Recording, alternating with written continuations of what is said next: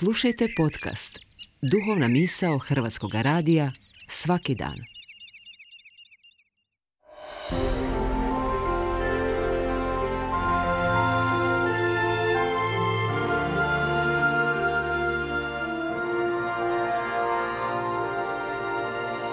Duhovna misao. Urednica je Blaženka Jančić.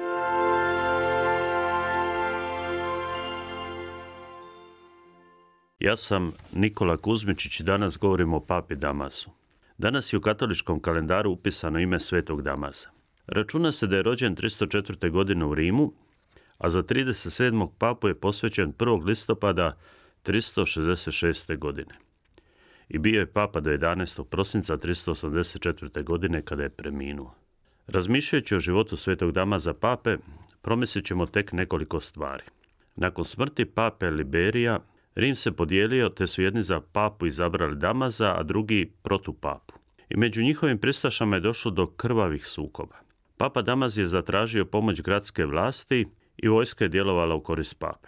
To je bilo prvi put da je papa tražio pomoć od rimskih vlasti da interveniraju u unutar crkvena pitanja. Prva stvar koju možemo naučiti iz ove povijesne činjenice je da u crkvi nikada nisu bili niti idealni uvjeti, niti idealni odnosi, niti idealni ljudi.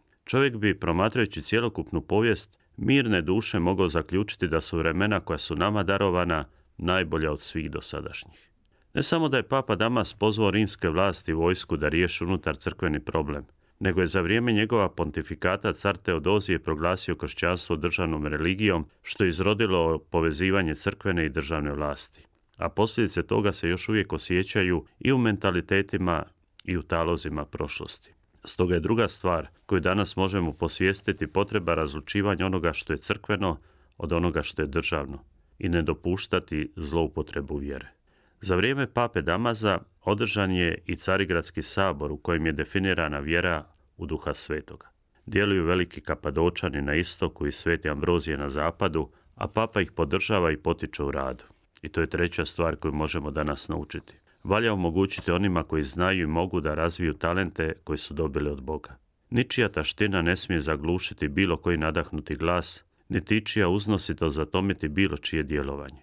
Valja se iskrena srca radovati svačijem napredovanju dobru, te sudjelovati koliko god možemo. A da se Papa Damas znao kružiti vrijednim suradnicima, pokazuje činjenica da je za svog tajnika izabrao jednog od najvećih, svetog Jeronima Dalmatinca i da mu je povjerio da prevede Bibliju na latinski jezik. Svet Jeronim je to i napravio, darovaši crkvi vulgatu. Stoga od pape Damaza možemo naučiti da nije dovoljno samo omogućiti sposobnima da razviju svoje sposobnosti za dobro, nego je potrebno biti okružen ljudima čija će nas blizina izgrađivati i omogućivati nam da i sami napredujemo.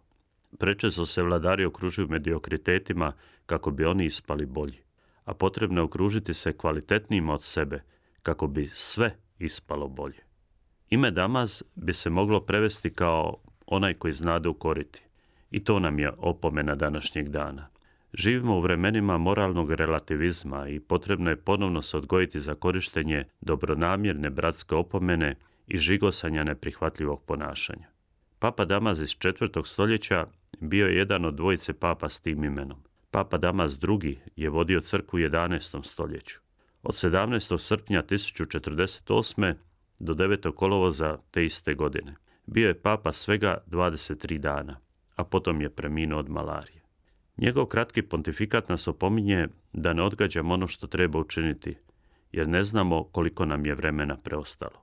Stoga valja svaki dan činiti svijet boljim mjestom, družiti se s osobama koje nas nadahnjuju i potiču na dobro. Podržavati one koji su talentirani, da svoje sposobnosti iskoriste za dobro one koji griješe ukoriti da se vrate na pravi put i budno paziti da ne zloupotrebljavamo vlasti i ovlasti.